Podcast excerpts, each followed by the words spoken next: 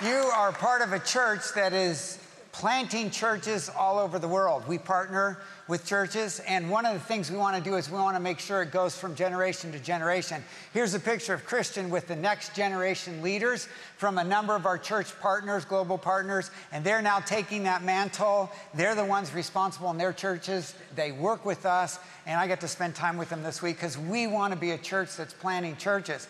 And not only that, we, this year, are planting four new churches in Orange County. Is that exciting? Now, here's.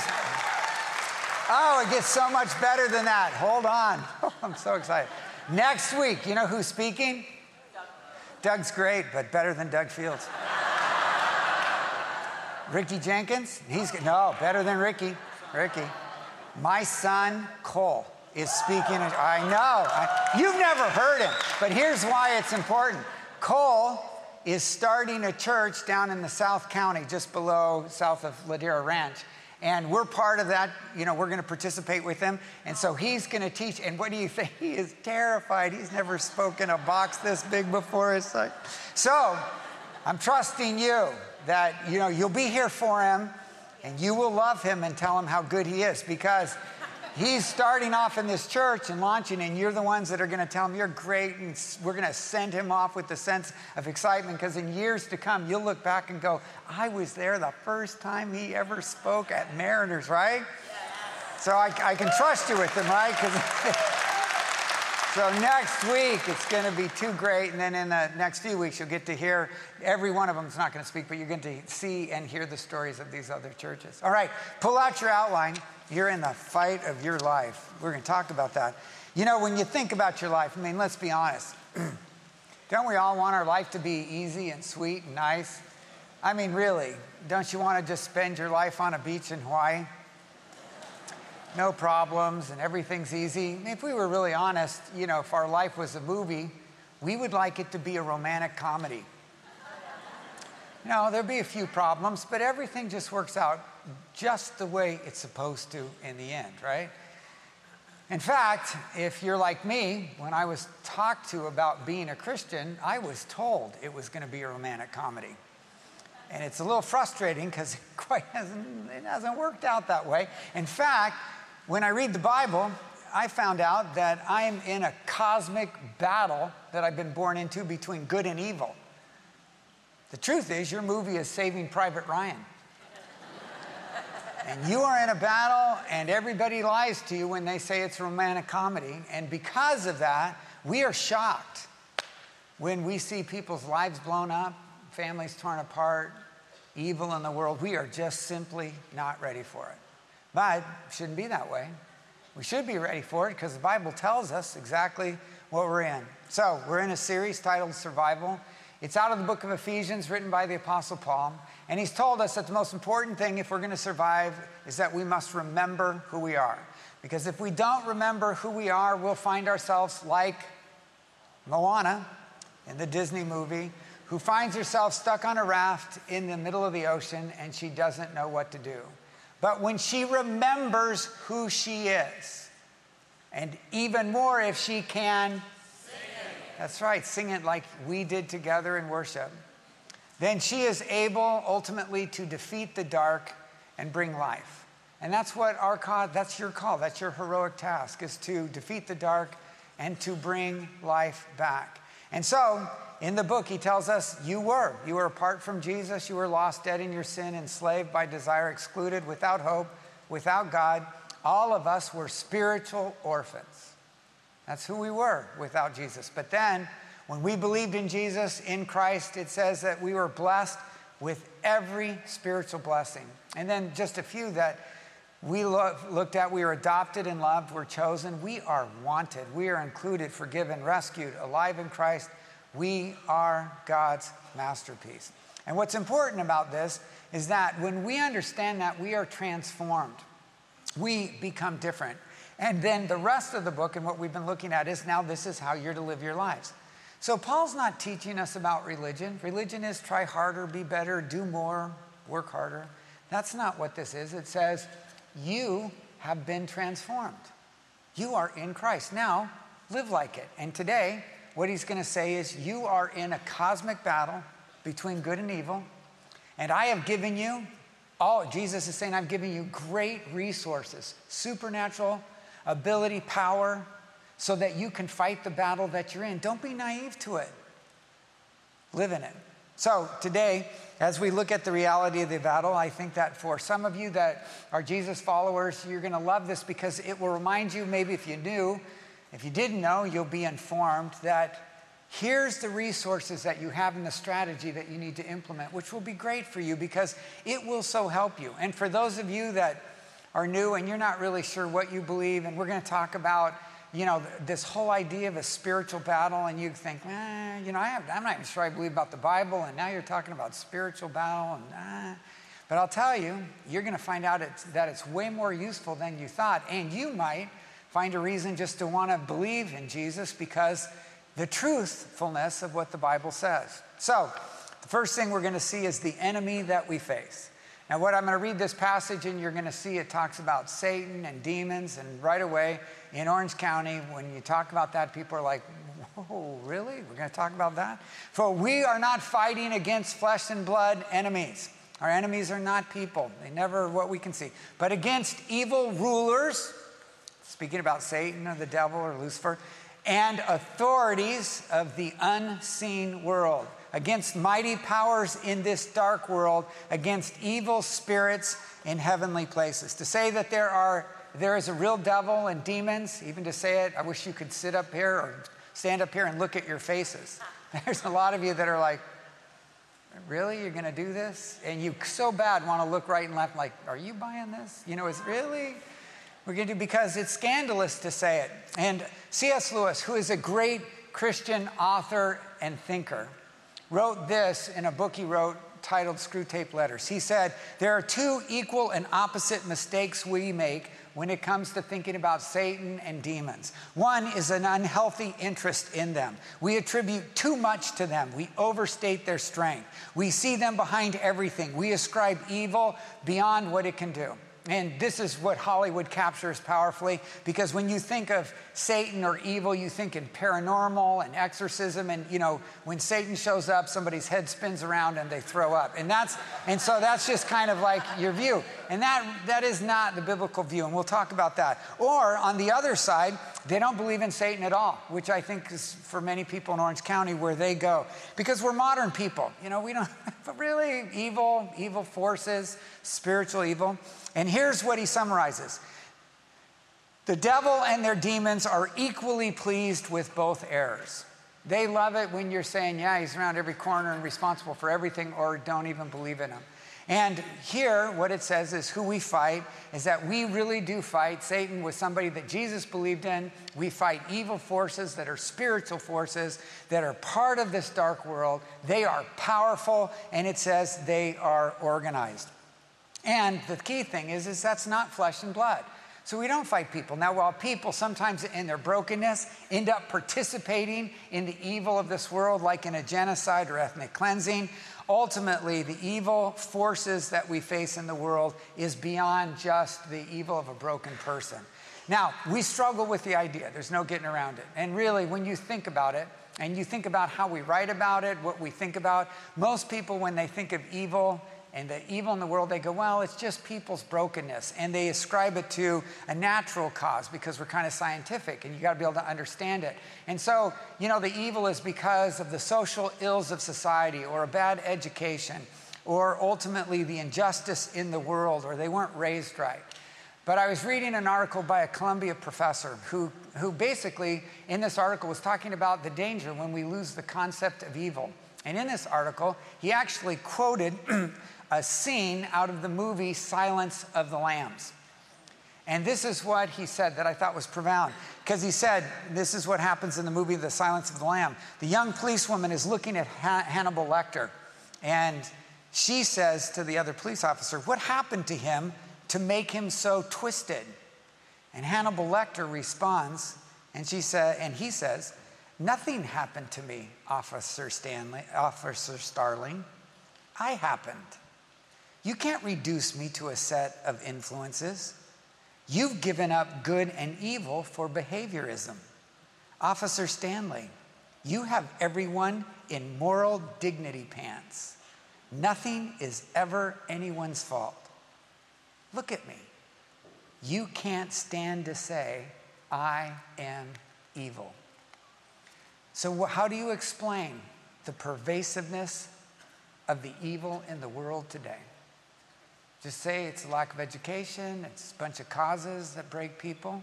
Or is there a dark, sinister world and powers that are beyond that we can't see? The Bible says that's what's going on. And until you understand it, you will never be ready for a battle because you don't know who you're fighting. So, how do you explain it? The Bible explains it. The Bible says that God created a perfect world and we lived in loving relationship with God and each other and creation. And then in that world, Satan came and tempted us. Satan was the highest created being. He rebelled against God, and a third of the angels fell with him. And he came in and he tempted us because the Bible says that Satan's desire is to steal, kill, and destroy. When we are created, we actually had authority over creation.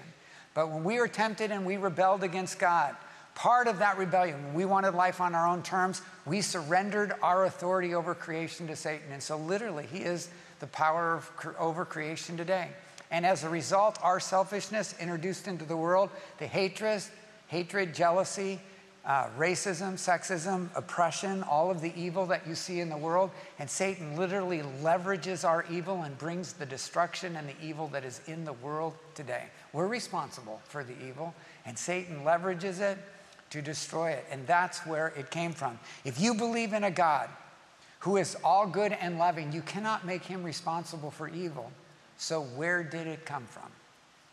Does it, where did it, how do you explain the evil in the world today? It is not inconsistent to believe in Satan, who is a supernatural being, who is fallen, who is also, along with us, responsible for the evil that we see in the world, and that's what the Bible teaches us. So, what the Bible is going to teach us then is what resources do we have in this spiritual battle that's going on. Because if you think your life is a romantic comedy, you are going to be disappointed because there is so much pain and sadness, and there is really a spiritual war and families being broken apart. The sinister of what happens to children and innocence and things. I mean, how else can we explain it? And so, what he's going to tell us is here is what you need to know. Now, how does Satan op- uh, operate? Basically, what is what is it that he does? He goes, well, against all the strategies of the devil. So he is strategic. Now he does three things. I'm going to just summarize it for you. Here's a short course. He does three things he lies, he tempts, he accuses. All right? Can you just repeat that so I can believe you're listening to me? Satan has three strategies he, he, and he. And literally, that's part of his names. He's called the tempter, he's called the accuser, and he is called the liar. Jesus said of Satan, he hates the truth he lies. When he speaks, he lies. It is the language of Satan. He is the father of lies. You'll like this. Get ready to go, oh, okay? Because it's going to be profound. You do not see Satan trying to possess Adam and Eve in the garden. Better than that. but I like that you were there. You don't see that him trying to possess. One author wrote it this way Satan does not leave fang, fang marks on your flesh, he, he leaves lies in your heart. Okay, you missed your moment. So, everybody, that was your big moment, all right? Everybody just give me a kind of, oh, you know, kind of a thoughtful, wait, I'll do it again. All right, one author wrote it this way. He goes, Satan does not leave fang marks on your flesh, he leaves lies in your heart. That was a little too much, but I like that you're there. oh. But see, the point is, we get it all messed up because we look at Hollywood and, you know, it's not that he can't, but the idea that really all his whole strategy is to leave a lie in your heart. He is a liar and he lies. Then what he wants to do is he tempts. Tempts, temptation is simply getting you to act on the lie that you believe. And he wants you to participate in your own self destruction. So now he's just tempting you to act on the lie. And then if you act on the lie, he. So I was just looking for, remember, he's three things. He lies, he tempts, then he. Yeah, you do it, then he accuses you, and he uses his two favorite tools, which is shame and guilt. The gifts that never, you know, that keep on giving. So he just comes in, look at what you did, shame on you and guilt. And those, that is his strategy. Now, what does the world offer against that, uh, that kind of a strategy, the supernatural power of evil? What are the resources that it offers? The world, religion, distraction, good. Magic, money, power. None of these things are use, very useful at all. None of them are valuable. So, what does what are the Christian's resources and strategy? A final word, he says, be strong in the Lord. What's our strategy? To be strong in the Lord and his mighty power. Therefore, put on every piece of God's armor so that you will be able to resist the enemy in time of evil. Then, after the battle, you will be standing firm. The answer is be ready. What is our strategy? Be ready. It would be foolish. You know, he's thinking here about Roman soldiers and warriors you know, you do not in the middle of the battle go, oh, hey, I, I, where is that shield? Where did I put that thing? Arrows are coming. I better go get that out of the closet. The whole point is you've got to. Okay, you don't quite have it. Okay, now imagine this, all right? This is what the scene is. How many of you like hockey?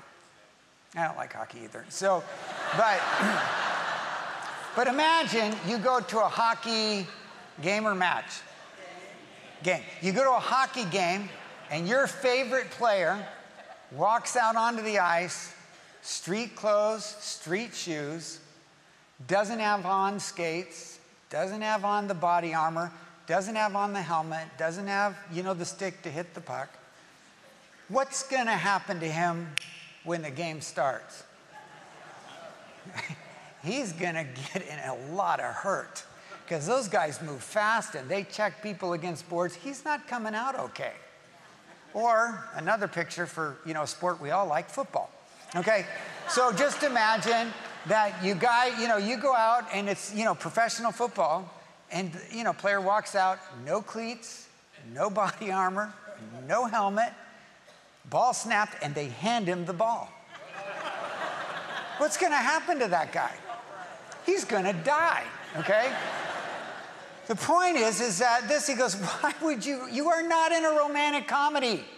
You do not want to go into this game, to this war, and not be dressed for battle because you're going to die. This is going to really hurt. That's what he's saying here. So he says, You've got to be ready. Good, be ready because every day you face battles. Now, the problem is when you're facing big ones, sometimes Satan's so tricky you're not even aware of it. But most of the time in big things you do it. But the problem is you don't understand every day how you're facing a, skir- facing a skirmish, and then we, we lose it. So I'll give you an example that we all do every day and we lose. how many of you run into irritating people through the day? Okay, you don't have to raise your hand. Don't look at your neighbor. Okay, so we all do. And what do you think in your mind when you run into irritating people? I'll just tell you. You say, idiot. How can you be so stupid? What is wrong with you? How can she? How can he?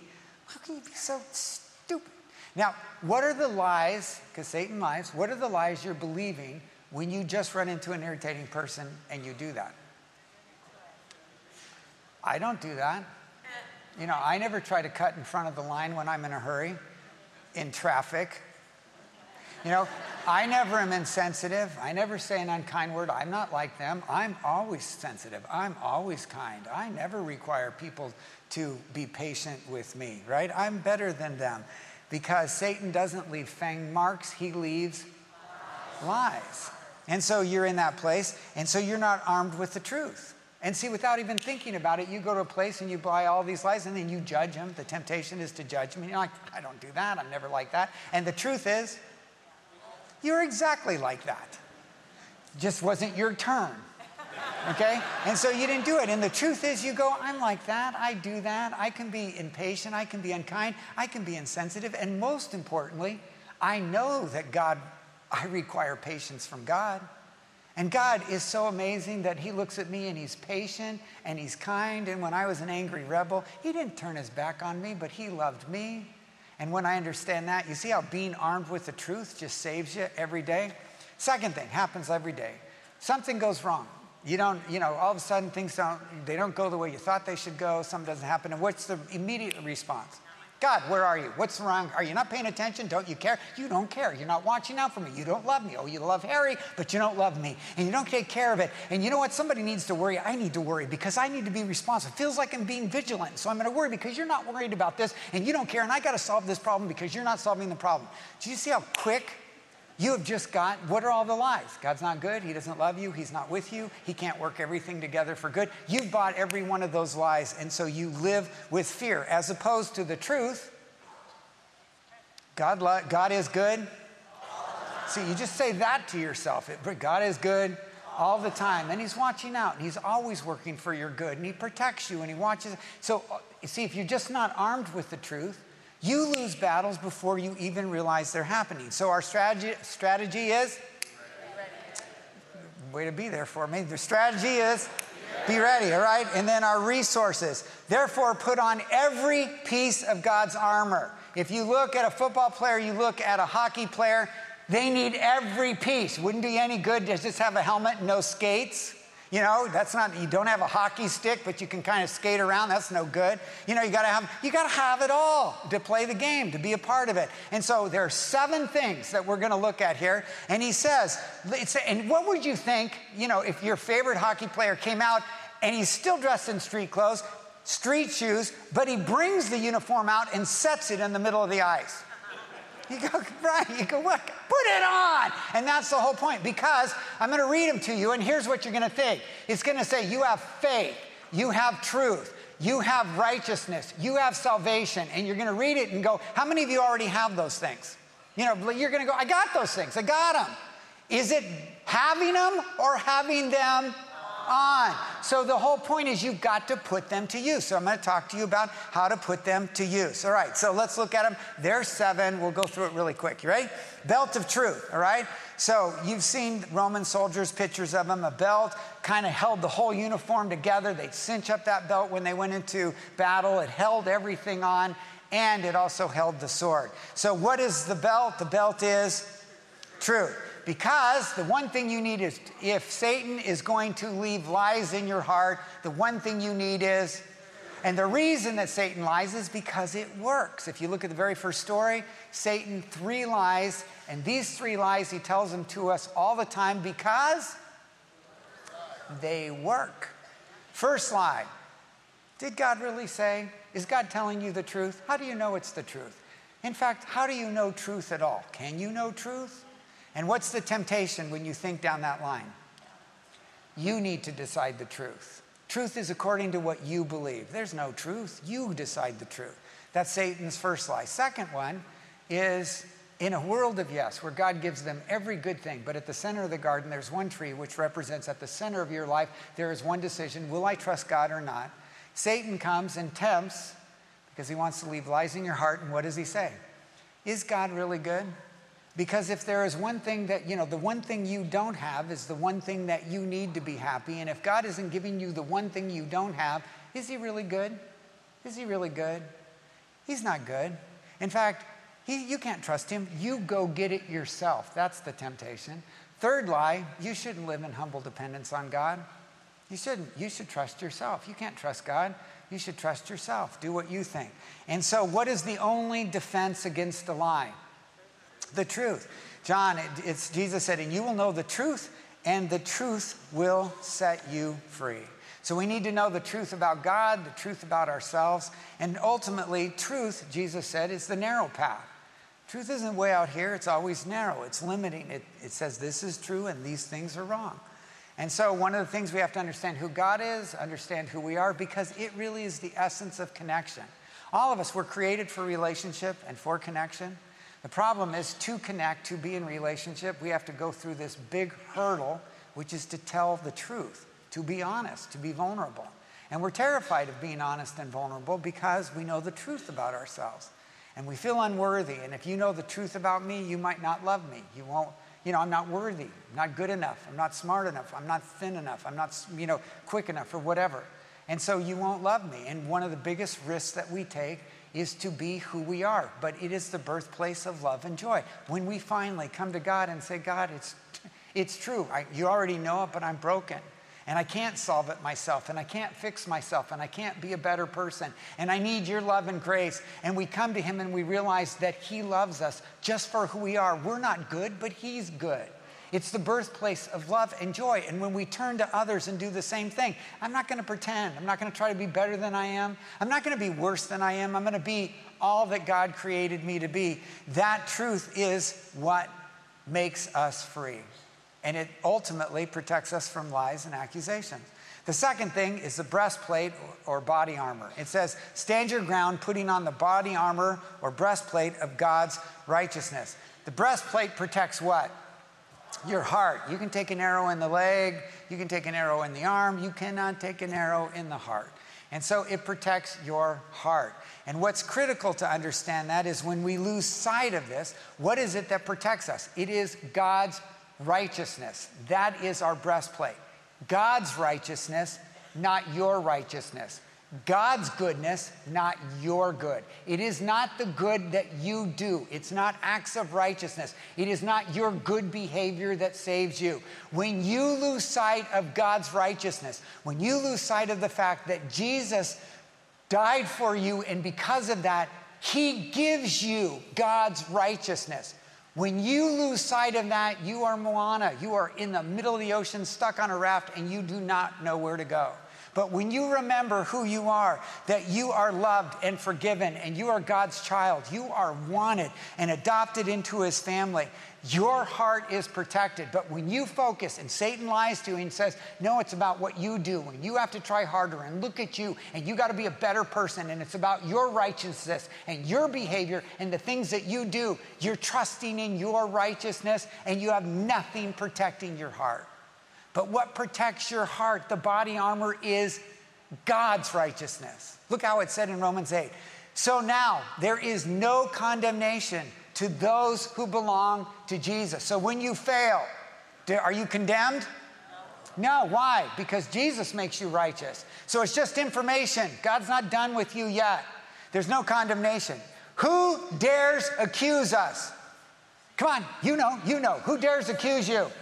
Satan does. But look at what he says For God Himself has given us right standing. See, it's God's righteousness. He can accuse you. God's put you in the right place. When, who then will condemn us? Satan. Satan, I got it. All right. But Jesus died for us and was raised to life for us. You have to fortify your heart with the truth of God's righteousness has been placed at your account. That protects your heart. Then the next one is you've got to put on the shoes. For shoes, put on peace that comes from the good news that you'll be fully prepared. So you've got to have shoes so that you don't go tripped. What trips you up? You get tripped up when you forget this whole idea of peace, the good news, the gospel of peace. What is it when I put on the good news of peace? First of all, that I'm at peace with God. Ultimately, the reason I'm at peace with God, I mean, some of us don't realize it, but, you know, basically what we did to God, we were like, you know, children, or, you know, how an angry teenager, when you all of a sudden draw a boundary and they just get real ticked and they look at you and they go, there will be no peace in this house, right? And they just pit their will against you. Well, that's what we all did to God. And we said, there will be no peace. But incredibly, God loved us too much to leave us that way.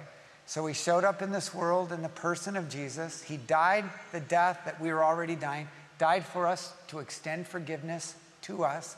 And his love melted our hearts and he won us back. And now we're at peace with God because of what Jesus did, not what we did. And because we're at peace with God, we experience the peace of God. Jesus said, Don't let your heart be troubled. You can trust me, I'll take care of you, and I will give to you this gift of peace. You live in the peace of God because I have peace with God and I'm able to live at peace with myself and with others. Why? How did Jesus destroy the powers of this world and darkness? Through self sacrificing love, humility, and compassion. And so we are able to go into the world and extend the same love. Self sac, yeah, it cost us something, but we give self sacrificing love. We forgive. We extend compassion because that's what Jesus did to us. We're never alone. We're never lost. We live in the peace of God. And then we become messengers of peace. Paul said, My life is worth nothing unless I use it for doing the work assigned me by the Lord Jesus, the work of telling others the good news. The good news. Here's the gospel about God's wonderful kindness and love. We move into the world. We're, you know, our feet, we run into the world with this the idea there is good news, there is peace with God. A few weeks ago, I was with a friend in Fashion Island, right out in front of Pandemone, at a coffee shop, and we were talking about his life. And his life was there was no peace.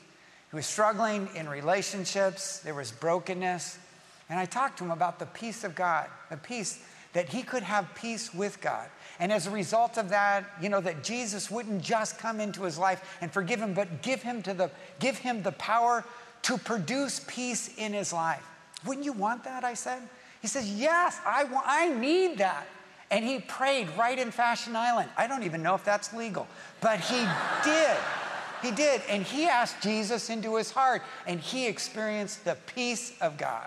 That's what we do, right? Exactly.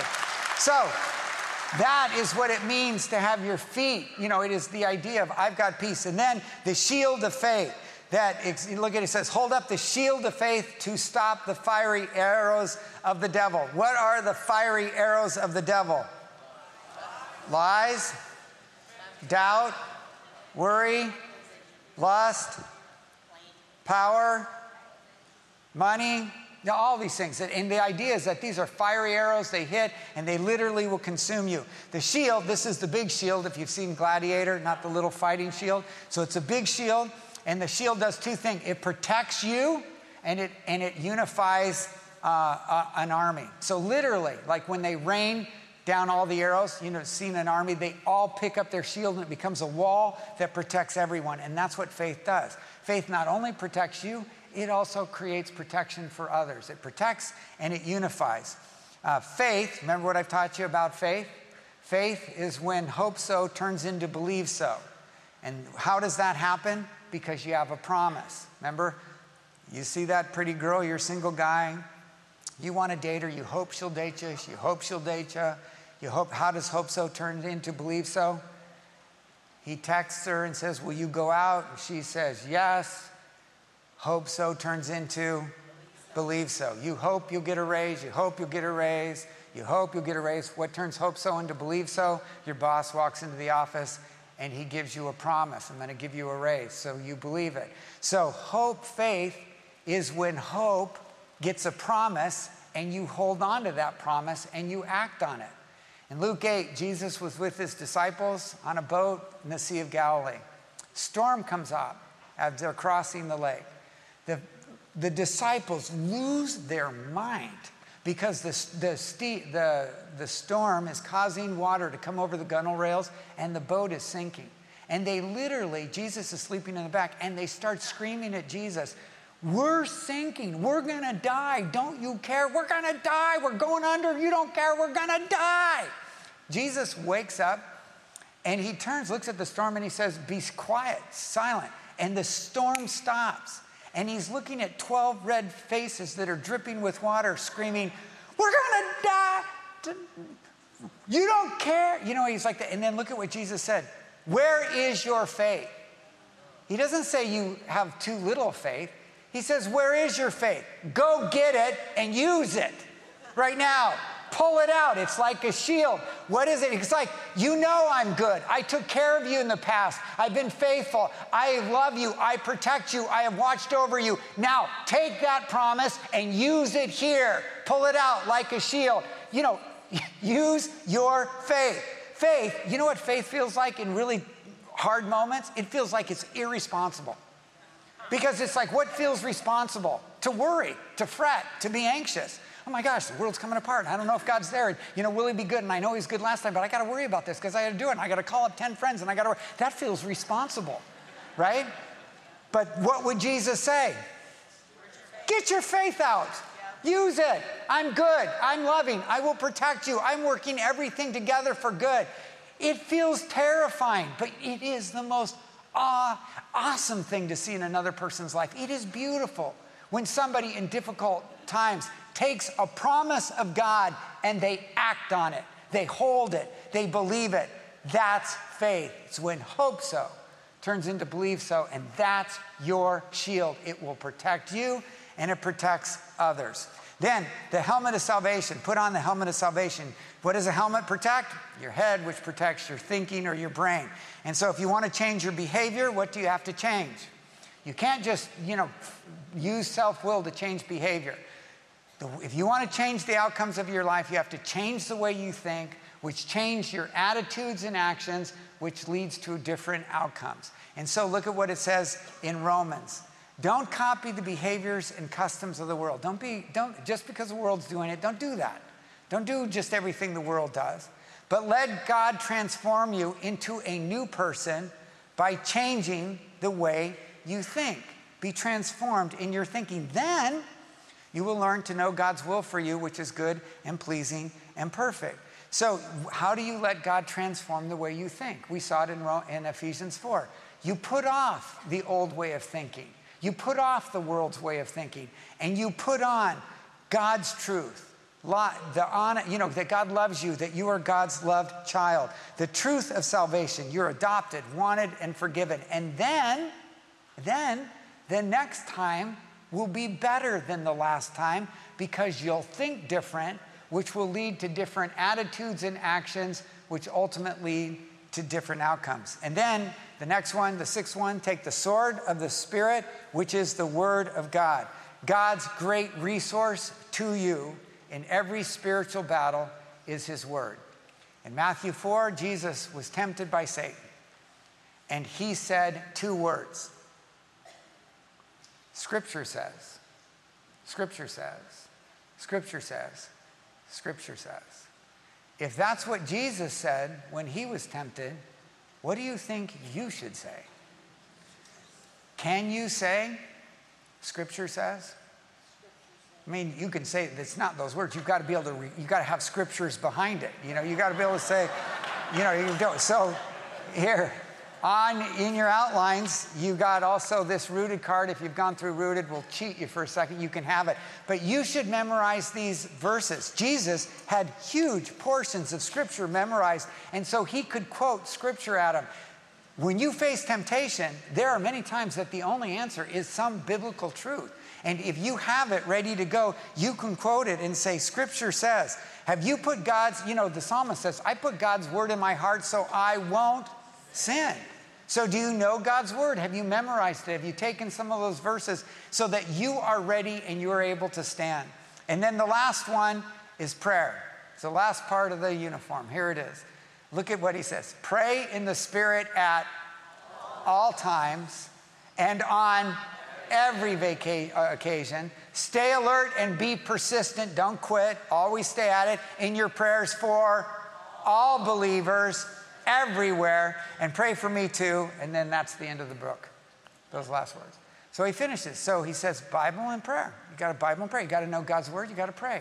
Bible and prayer. You need to do it individually. You got to spend time God's word and prayer because that is that builds power it fortifies your soul then you need to do it in a life group where there's bible and prayer so that together you're studying god's word you're looking at what god's word says you get to see the truth of god's word through other people's eyes and then prayer. And then you need to do it as a church as we gather together. We study God's word and we pray together. So, how goes the battle? Do you still think that your life is a romantic comedy? Because it is not. You are in a cosmic battle between good and evil. And Jesus came and died on the cross to destroy the power of evil. And now he gives you his resources so that you can fight the battle. You would be crazy to walk out on the field every day without the uniform on. You never do that, would you?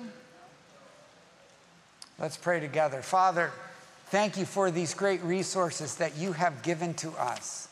Would you make us mindful every day of these great resources so that we would put them on, put them to use, make them valuable in our life? So that as we move through the day, we would experience the victory that you want us to experience as your children. Let's stand together and worship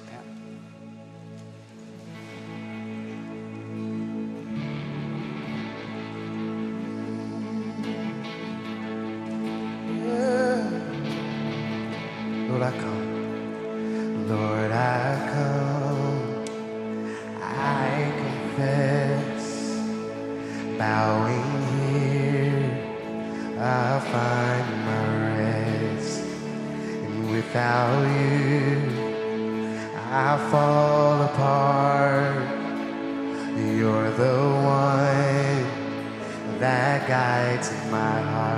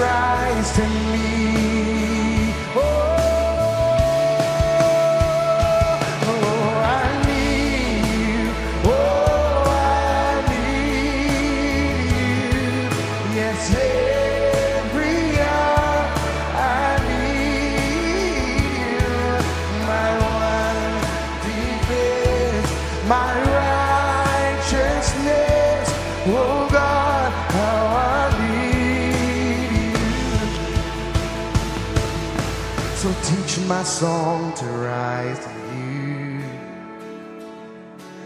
When temptation comes my way. And when I cannot stand, I fall on you. But Jesus, you're my open stay. And when I cannot stand, I'll fall on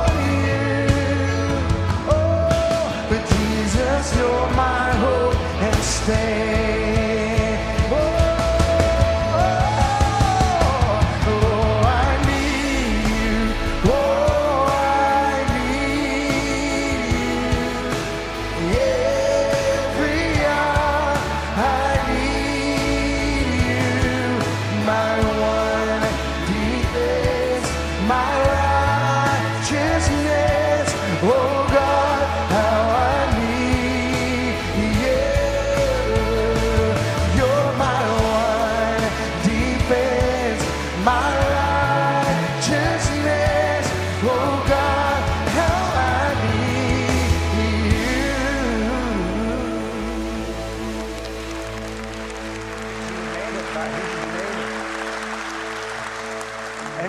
We need every day? I need you, Lord.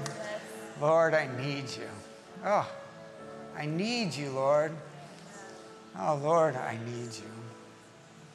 You need to pray with someone today, Colin and a group of his friends are over here. They'd love to pray with you. If your need is to be prayed for healing, outside these doors to the right, elders will pray for you there. And then remember, next week, Cole speaking. You got to be here for that, right? All right. We're going to send him off and launch him. You be good to him. Hold out your hands, receive God's blessing. Father, look at your children. They love you. Would you bless them and keep them? Would you cause your face to shine upon them and be gracious to them? Would you lift up the light of your countenance? Would you turn your attention towards them in the midst of the battle? And would you give them help and strength and perspective? And God, would you give them your peace? We ask in the name of the Father, the Son, and the Holy Spirit. Go in God's grace. You have a great day.